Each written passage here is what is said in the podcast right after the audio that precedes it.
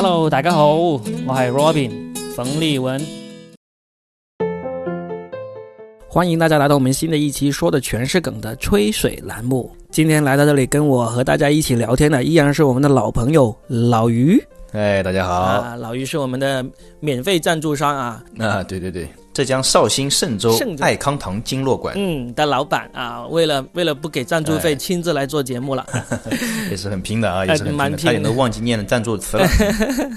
其实上一期我们聊的还挺好的，那然后呢，这期呢我们聊些什么呢？我们就聊一些，因为大家上班都很忙嘛，我们可以聊一些热点，让你在上班的途中听一听，你你就会知道了。哦，原来最近发生了这些事情，哦，原来这些事情呢是这个样子的。嗯，那你回去就可以跟公司里那些闲的要死的，什么事情都看的同事聊上天了，就不会插不上嘴了。这个是社交货币啊，就是社交是我们一个必须的一个行为，对吧？是的。好，那我们马上就开始这一期的干货式聊天啊。嗯先聊这几天在国外已经热的快爆炸的一个新闻，就是美国他用这个暗杀的方式来搞定了伊朗的一个军队高官嗯苏莱曼尼。这个事情呢，刚刚听说真的是很震惊啊，因为这个伊朗的高官据说是伊朗的军队的头号人物，也算是伊朗的第三号人物，这么这么厉害的一个正真正的官员哦，不是那个、那些呃什么组织啊，什么那些呃三脚猫的那个组织的，而是真正的政府高官。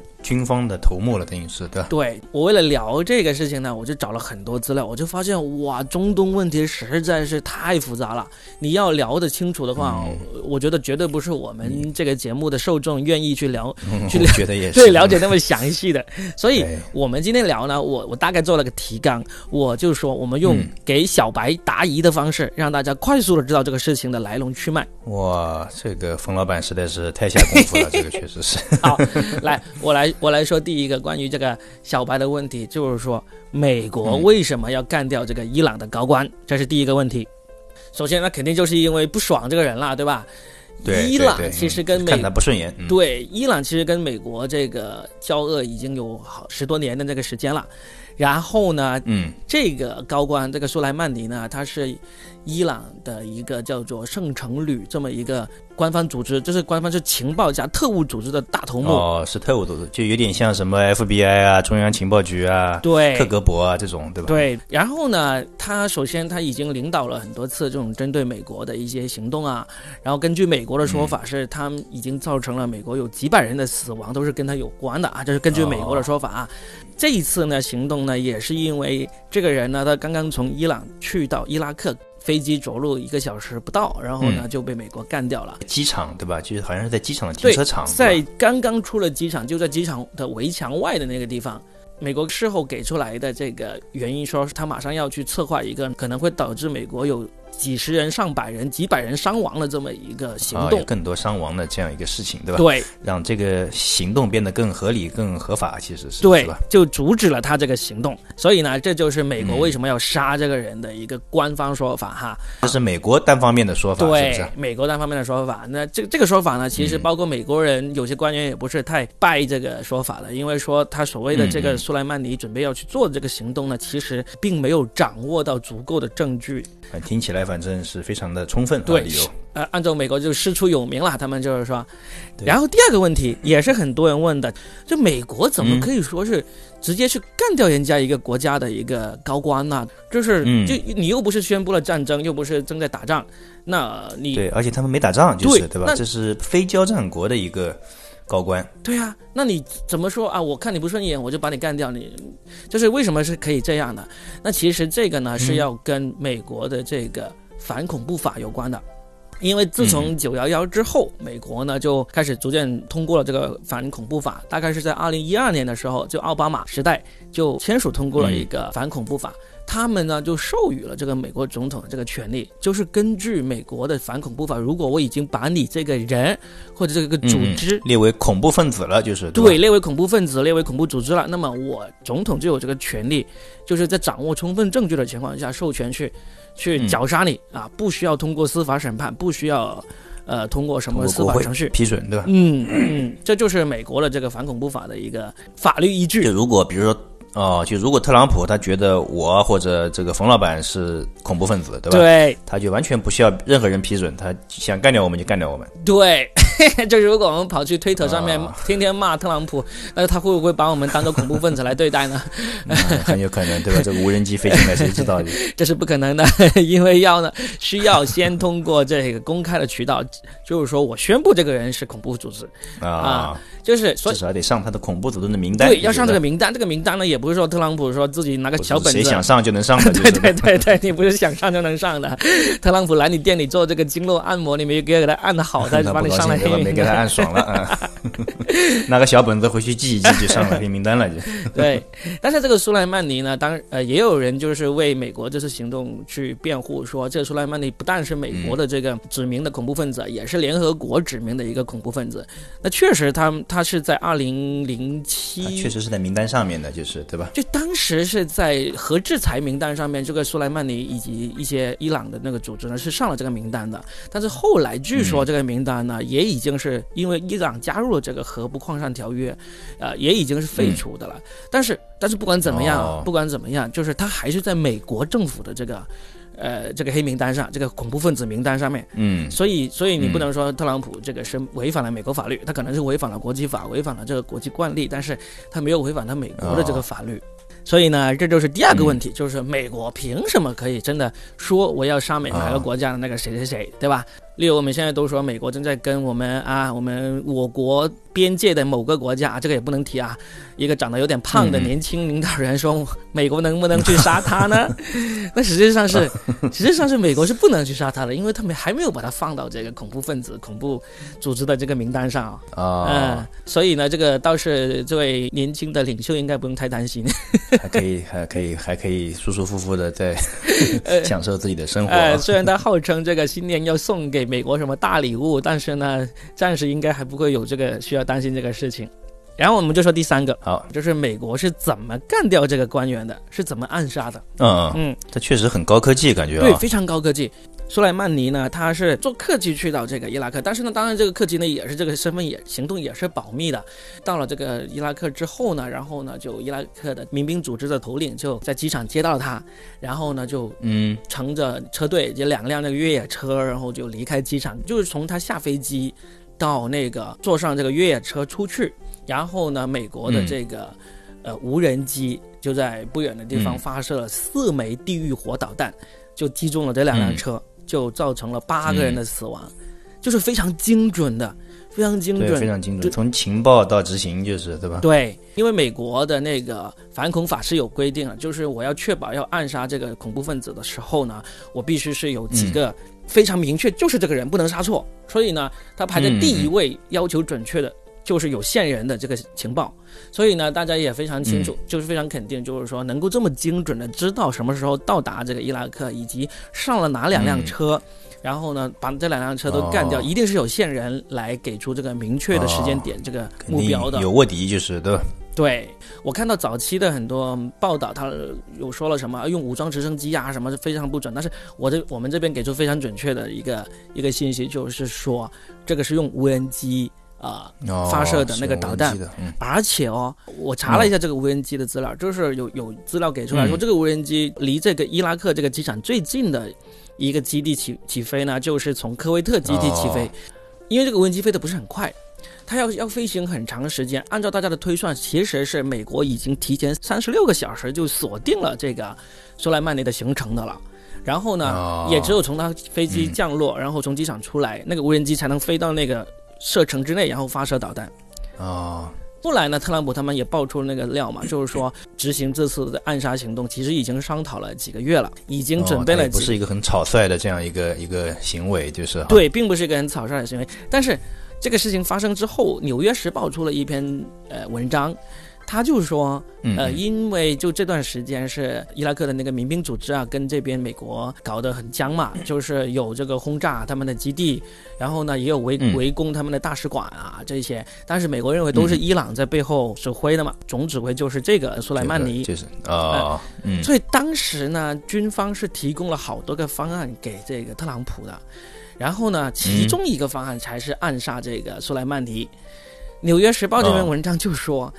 其实暗杀苏莱曼尼这个方案呢，是他们认为是最极端的方案，而且是最不可能通过的方案。哦，他们给这个结果方案特朗普就选了这个，就是的，特朗普一开始也没有选这个方案，他们给这个方案的目的就是提供一个最极端的。就是希望特朗普去采纳那些不那么极端的。啊，这是个炮灰方案。对对对，我们提案的时候，对，实际上就像有时候炮灰方案，这个就有点像我们在公司里工作一样，我们不想做这个事情，然后呢，我们就把这个事情说的说的很难很难很难，然后呢，就希望老板说啊。啊，这个退而求其次就是对吧？老板知难而退，那就选一个不是这么难的，对吧？对，而且特朗普确实也按照他们想了，确实一开始是选了一些不那么难的，他选了一个呃去轰炸这个伊拉克民兵基地的方案，也确实也炸死了这个有二十多个这个这个伊拉克的这个民兵，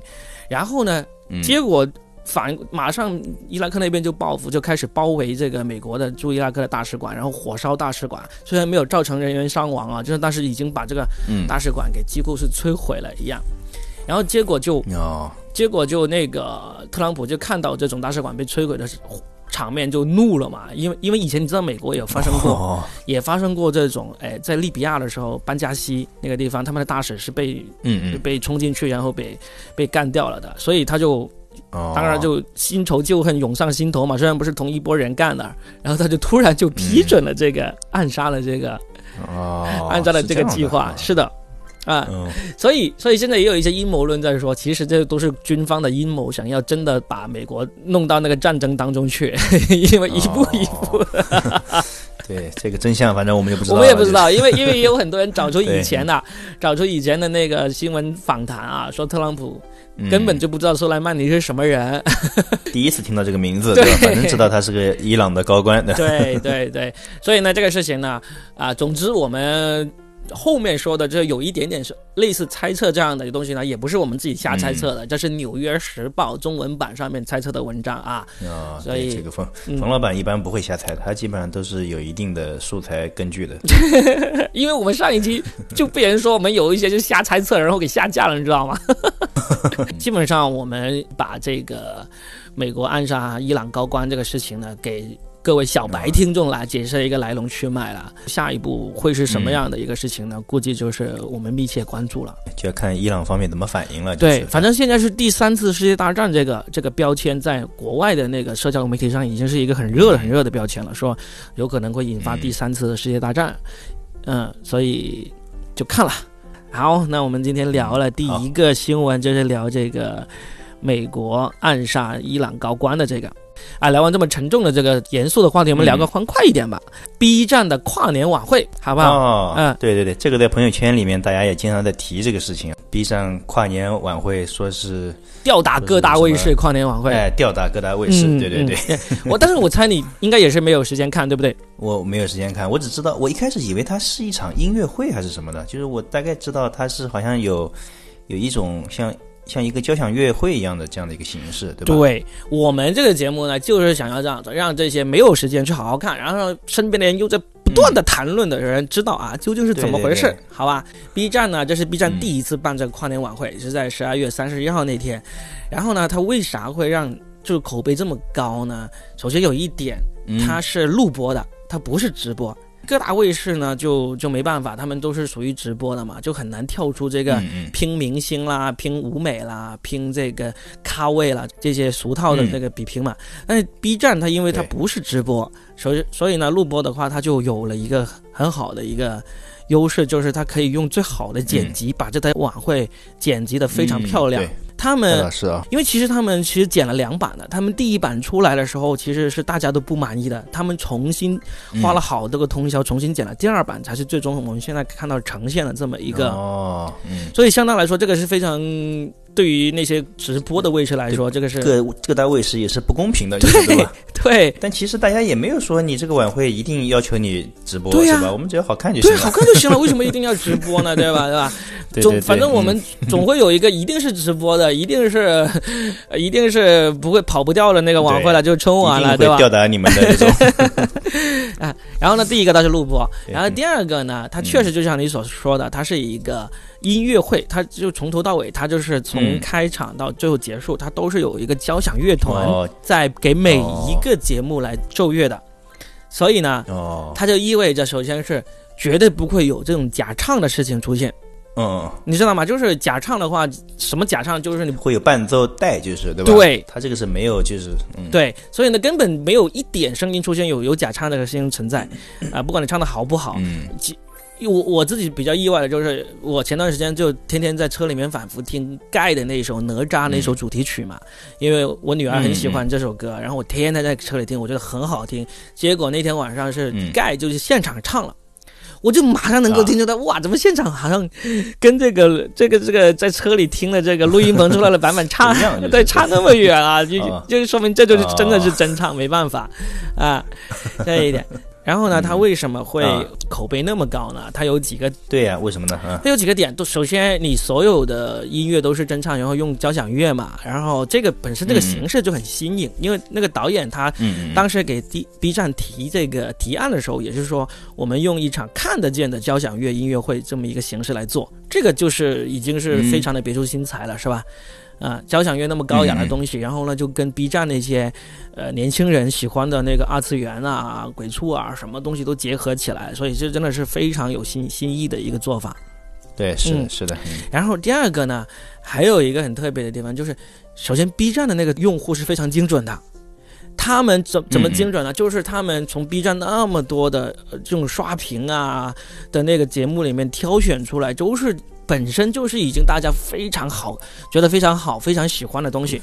就是说非常热门的，就是非常受欢迎的一些东西。对，当你本身你看用在 B 站上面看这个节目都已经那么好看的时候，然后这个明星本人出来亲自演绎给你看，然后呢，而且用非常新颖的方式演绎给你看，这就已经是非常的让人惊喜了。就是已经保证了这个节目总会有一部分人特别喜欢的，那就是原来给这个节目呃点赞啊，给这个节目呃发弹幕的那些人。确实是，他也发挥了整个这个他作为一个互联网的这样视频网站的一个优势，其实是啊。对啊，反响最好的两个节目呢，一个是那个《钢铁洪流进行曲》，你知道这个是什么曲吗？很有意思，是个红歌吗？这个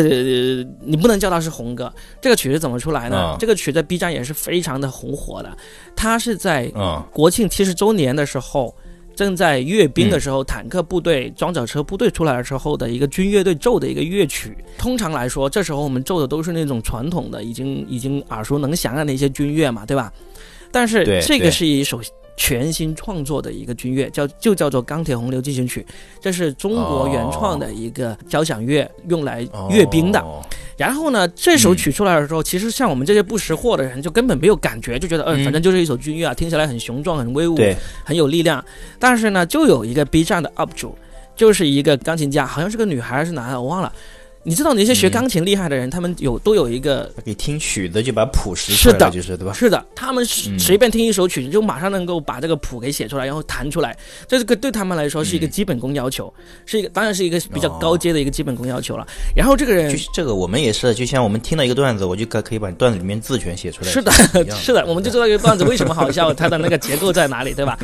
然后呢？对对对，这个人呢，他就一听他就很激动，因为他已经可以说是把世界上所有的这种。现存的厉害的交响交响曲，他都听过。他一听就马上知道这是新的，这是原创的。然后他就他哐哐哐的把它给个谱给写了出来。然后就非常短的时间内，阅兵刚刚结束的时候，他就已经把谱写完，然后自己弹奏出来了。弹奏出来，然后呢就他就上传到了那个 B 站啊、微博上面去。结果就你知道那天嘛，有大家有多么的情绪高昂了，是吧？就一下子这首曲就火了，然后就就很多人就开始就这个钢琴家的这个谱曲来进行去找啊，这个曲是怎么来的，怎么创作的？然后呢，然后配上不同的这种，你知道 B 站最厉害的就是二次创作，把你这个音乐配上不同的这个画面来重新配。就这首歌就是在这首曲就是在 B 站整整一个从十月份到现在都已经非常非常红火的这么一首曲子，然后呢，然后 B 站这台晚会呢就把这首曲在在上面唱了，然后呢还让那个呃就请来了这个军乐军乐队来唱歌，然后还请来了张张光北，张光北呢就是呃《亮剑》里面的一个那个那个主演。他在里面也是 B 站的一个大明星了，因为大家都很喜欢用他的那个《亮剑》里面的素材来做鬼畜啊，做这个视频，然后呢，让他现场来跟这个合唱团一起来唱唱这个中国军魂曲这首曲，就就在这个《钢铁洪流进行曲》以及这首歌是放在一起的这么一个节目，这个节目就是变成了 B 站晚会上面的最红的其中的一呃的一个节目。啊、然后最最红、最红、最红、最红的是一个什么节目呢？是他们请来了一个国乐大师，叫方锦龙。对，可能大家谈论最多的可能就是这个人。对，这个人其实我原来完全不知道，但是呢，他在 B 站很火嗯啊，因为国乐现现在国风啊是现在年轻人最喜欢的一种音乐类型。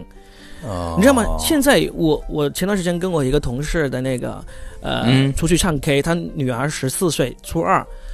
还有我有一些外、嗯外甥女也是不到二十岁，这些小孩啊，他们现在对国风的嗯。音乐是非常的喜欢的，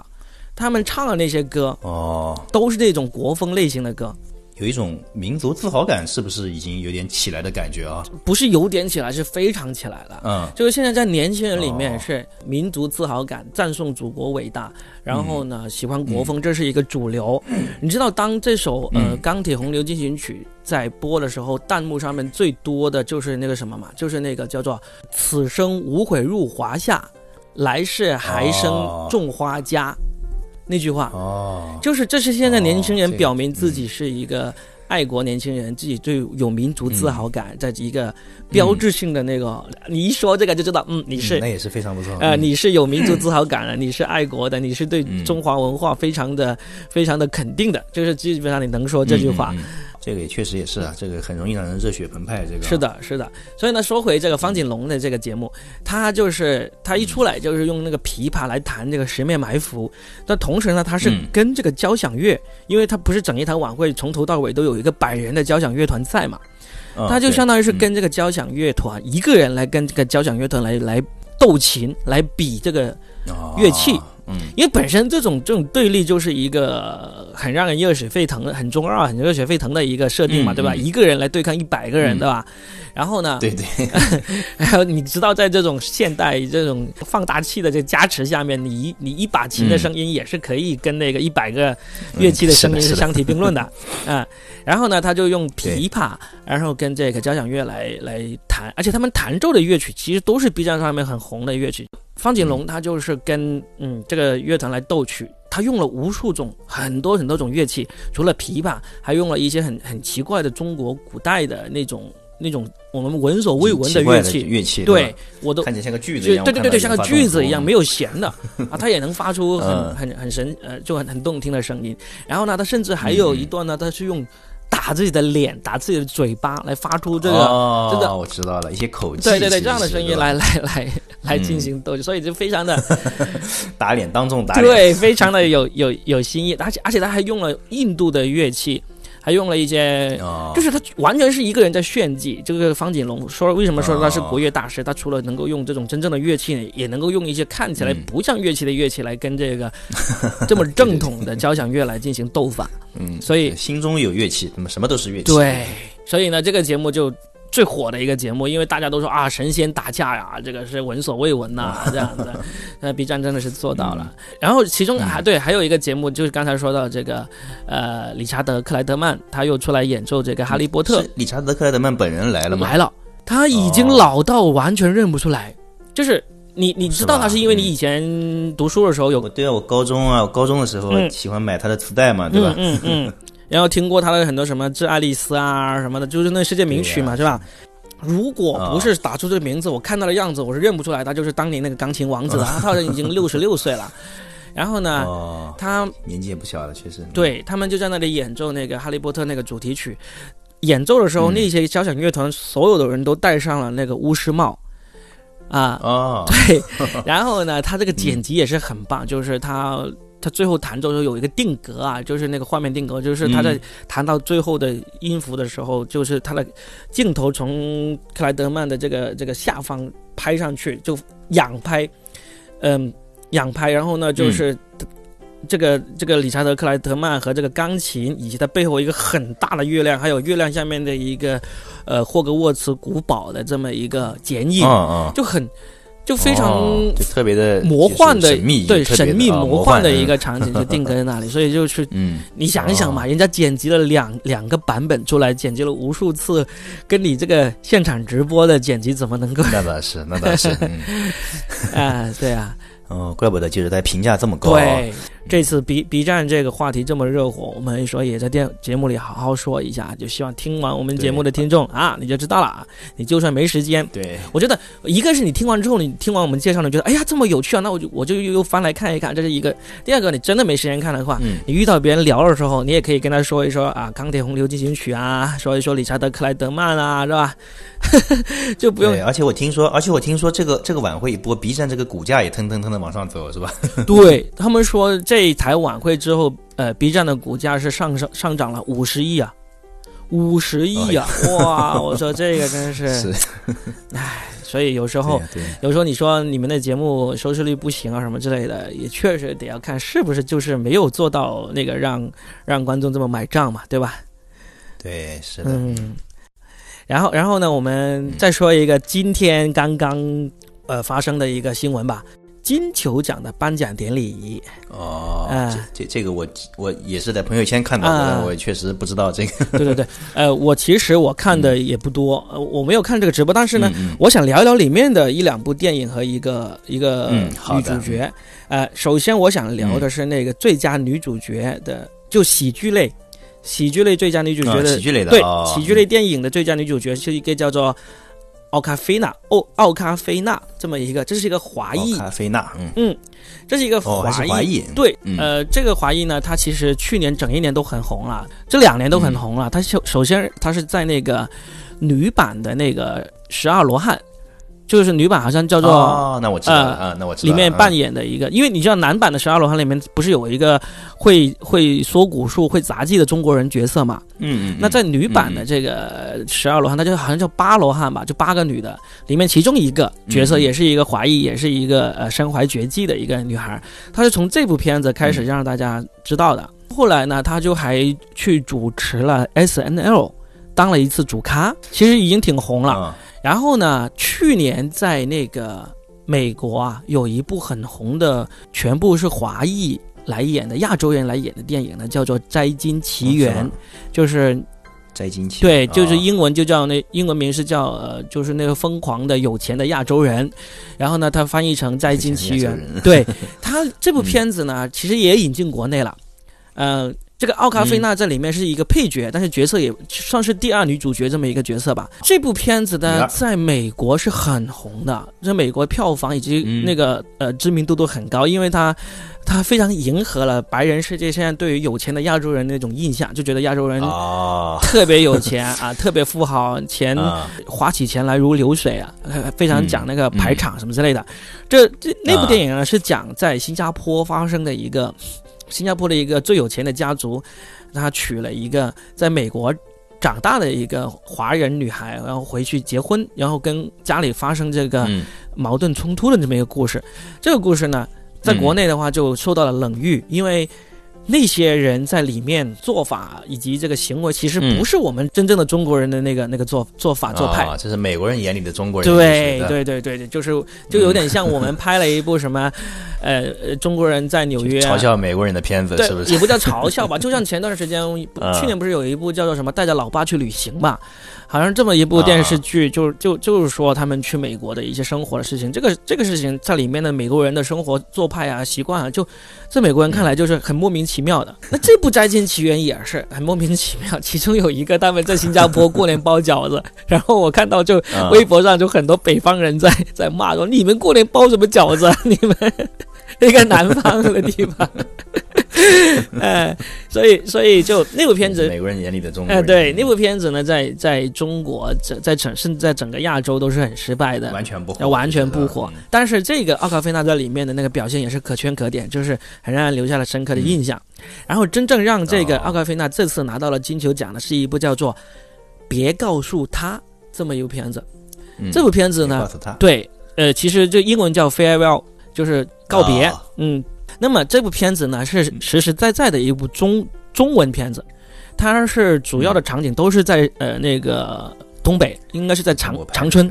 在长春拍的。哦，啊，它讲的是什么呢？是一个中国的长春的一个老奶奶，她去检查得了癌症，然后呢，就就只有她不知道，她家里所有人都知道。然后这个奶奶，对这个奶奶呢，大儿子在日本，二儿子在美国，然后嗯他们就两个儿子都回来了，就是就是但是他们回来又不能告诉他说我回来要看你最后一面什么之类的，他们就弄了一个、呃，就让那个大大孙子，就是在日本的那个大孙子，就是说让他回国办婚姻这么一个借口，大家都回来了，就讲他们在、在那个中国发生的故事。然后奥克菲娜呢就扮演一个在美国长大的一个大孙女。她就很不理解为什么大家都要瞒着这个奶奶，不告诉她病情，因为在美国这是不可思议的这个事情。然后就讲这么一个故事，这个故事呢，就哦，其实，在我们看来很平平无奇，因为其实中国人基本上我们都很理解这种做法，对吧？就是不，是的，告诉老人，不让他最后那么恐慌，呃，最后走的时候比较比较安详，走完最后一程嘛。但是就因为他不理解，她是在美国出生长大的一个女孩，她就不理解，就回来就经过了各种各样的冲突。那这个片子呢，我、嗯我是在国内上映的时候跑去电影院看的，我看完之后，我就觉得嗯这个片子真的是拍出了中国。大家一说到中国哈。就必然会想到这种什么大红灯笼啊，呃，什么飞、那种雕龙画画像啊，这种这种这这是中国中国元元素的这种东西，它没有，它就像是一个在中国普通派的一个你你，她你例如这个女孩，她又回到这个、嗯。呃长春，她坐这个出租车回去的路上，就是就跟我们回到自己家自己老家，然后坐出租车回家，好久没有回来了，司机跟你唠嗑说了那些东西，就就很很中国，很中国那种感觉。如果他不是里面经常会对白的时候用英文对白哈，他如果把里面所有英文对白都换成这个中文的话，你根本就看不出来一部国产的片子，就是对你根本看不出来这是一部美国片，因为当然他导演也是、嗯也是中国人，他也是一个呃从国内出去的一个中国人，但是这是一个啊。一部地地道道的美国片，只不过是在中国拍，在中国取材而已。就这么一部片子，就是让这个嗯。奥卡菲娜拿到了这个呃最佳女主角，这也是据说是、哦，他是因为这部片子拿到的，对，可以说是有史以来第一个华裔拿到了这个在金球奖上面拿到了影后嗯。啊，非常非常难的一个片，而且而且我觉得这个片子对啊，嗯。这个片子没有丑化中国人，也没有美化中国人，因为以前有有丑化的，嗯。对吧？也有美化的，美化就是中国人他们都会飞檐走壁，都会功夫啊，都是很神秘的。他嗯没有，里面真的是没有。嗯，所以呢，而且就是很真实的表达了中国现状的这样一个片子，就是对吧？也被国外的一些观众接受了，就是对啊。而且他它不悲哦，嗯。它是放在喜剧类里面的，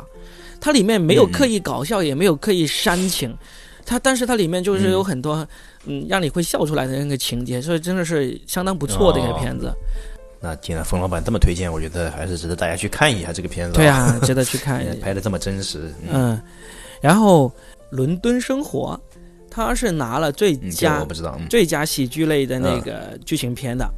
这部片子、哦是吧？最佳喜剧类的是吧？对嗯，这部片子，它首先已经拿了艾美奖了，好像已经拿了奥美奖最佳的那个哦，女主角，因为艾美奖是每年九月颁颁奖的，我记得她应该是已经拿了最佳、最佳艾美奖的呃电视剧，然后又拿了最最佳女主角的了，还有最佳编剧也拿了，都是这个女主角的的哦那个功劳。嗯，它是它是什么？它是情景喜剧吗？它是现在基本上传统那种情景喜剧呢，基本上已经很少了。它不是固定场景，它也是每几乎每集有一个故事这样子，但是呢，它是在不同的场景是实景发生的。它讲的就是一个呃一一个女孩，一个很丧的一个女孩，这个单身女孩在伦敦的一个生活，嗯她跟她姐姐的关系，跟她爸爸的关系，跟她的那个她的感情生活，那个那个事业这些东西，就因为她在里面的整个生活方式挺丧的，她就比较符合现在就是对于这种。呃，现代生活方式的一个一个大家的一个想法吧，哦就是这个片子我看了，我觉得也也很好看，特别是第二季非常好看。嗯，这个我倒是有兴趣去看一看。对对，，这个很好看，你可以看，就是它总共才出了两季，而且现在口碑高到这个地步的话，非常值得看一下。但是，嗯但是我想说的是，跟他一起提名的另外一部剧，叫做《科明斯基理论》。这部片子是我觉得它不应该输给《伦敦生活》的一个片子。呃，嗯，它也是喜剧片吗它也？是喜剧片，而且非常好笑。我当时看的时候，真的是把我笑到从沙发上掉下来那种。就是，就它也是第二季了。它第一季呢也拿到了那个，嗯，啊，它好像第一季就拿了金球奖，金球奖最佳那个喜剧喜剧片了。然后呢，哦，然后呢，他们那有可能组委会想让大家都有点机会吧？嗯，有可能，但是他没有拿艾美奖，因为艾美奖才是电视剧最啊重要的一个奖项嘛。啊。哦，我我今年就是前两个月我看完他第二季之后，我就说他如果第二呃第二季拿不到艾美奖最佳剧情的话，那就是瞎了眼了，就是他们，因为 因为什么？首先他这次他能够在金球奖上面跟这个《伦敦生活》大家去提名去竞争，就本身就说明他的那个质量放在那里了嘛。然后他这个对他这个实力是放在那里。对，第二个就是它里面那个台词写的实在是太好了，非常的精妙。伦敦生活讲的是一个年轻女孩的这种这种感情生活、事业生活，这个肯定是年轻人喜欢看的。然后这科明斯基理论呢，讲的是一个退休的两个老年人的生活。这个退休老年人，这这个这个里面是迈克尔·道格拉斯，这也是一个老戏骨了、老影帝了，在里面。对，嗯。在里面演的演的一个，他是一个已经过气的明星，他在里面经营一个戏剧学校，在教大家学戏剧、学表演，啊，他就他的名字就叫科明斯基，所以它里面有很多关于演戏呀、关于这个。呃，拍电影的一些理论在里面的，所以这个就是这部片子叫科明斯基理论的这么一个 那可能还是因为他这个可能太专业偏过于专业了啊，有可能，因为我们就你你爱看，可能也是因为就是你是在这个行业里面，所以你特别喜欢看嗯，这个。有一点点，就相对伦敦生活来说，它是稍微专业了一点点，但是它其实真正专业那一部分并不是太多，而且它所谓的专业是，哦例如它里面有教学生怎么表演，有一些学生一开始就很浮夸，他是怎么去，他是怎么去去骂醒这个学生，骂醒了学生，这个学生领悟了之后呢，还想对他以身相许来报答他，他还怎么 怎么拒绝了这个学生？拒绝的原因是因为他发现自己自己已经没有欲望了，啊、里面有很多这种。啊、里面有嗯很多这种老年人才会懂的梗，因为他其实两个两个男主，哦。一个是他，另外一个呢、就是他原来的经纪人。这个经纪人呢，呃，跟他同年龄，也是很成功的一个经纪，都有个很大的经纪公司。但是他在第一季的第一集他就死了老婆，然后呢，就两整整两季他都是沉浸在这个死了老婆的悲痛中，就不能重新投入生活啊，然后呢，不能重新跟这个他呃喜欢的女人呃呃那个追求更好的男人的生活那种东西，就你会看到两个老头。首先，你看这个听着我这个介绍，你可能会觉得很没意思哦，因为基本上我们的听众都很年轻嘛，对吧？就是帅哥美女嘛，他可能一听我干嘛要去看两个老头的退休已经六十多岁的生活的那个东西？但是对我刚听到的时候也是这样想。对嗯，但是你要是嗯看了一下，你就会觉得真的会被里面，就是我作为一个喜剧演员啊，我是很讨厌所谓的高级幽默这个说法的。但是哦你看这个片子，你就真的觉得里面就是高级幽默，因为它有里面很多设计的很精妙的那种，它里面用的每一个梗啊，你都嗯感觉是在别的地方有见过，有人用过这个梗。但是嗯他就是玩出了新意。例如，你知道他下一秒，他今天晚上约了这个女的回家，你知道这他今天晚上一定会搞砸的，啊，因为各种嗯各种 flag 都立在那里，你一定会搞砸的。这种立 flag 的这种 这种套路都是哪里都能看到，对不对？但是你最后就是嗯猜不到他是怎么搞砸，所以，所以这部片还是很意外。就是对，所以这部片子对于呃真的喜欢喜剧的人来说是很值得看。当然，《伦敦生活》也是非常值得推荐的。这两部，反正两部片都刚好有两季嘛。我我想很快不就、嗯呃春节假期了嘛？如果大家春节要要要看剧的话，要要打发时间的话，这两部是十分推荐的剧啊，五颗星，十分推荐。哦我也我也去嗯，看看。伦敦生活和科明斯基理论，嗯嗯对吧？哎嗯，好吧。好的好的我们今天聊多久了？我们现在嗯，这期聊的内容应该很安全了吧？我觉得。都是国外 都是国外的，都是国外的啊！希望大家能从我们这个节目里面得到一些最新的资讯啊，嗯跟你的朋友、同事聊天的时候，能够用我们的资讯来秒杀他们。对，好吧，行啊，哎，这期就聊到这里，下期见，拜拜。嗯拜拜。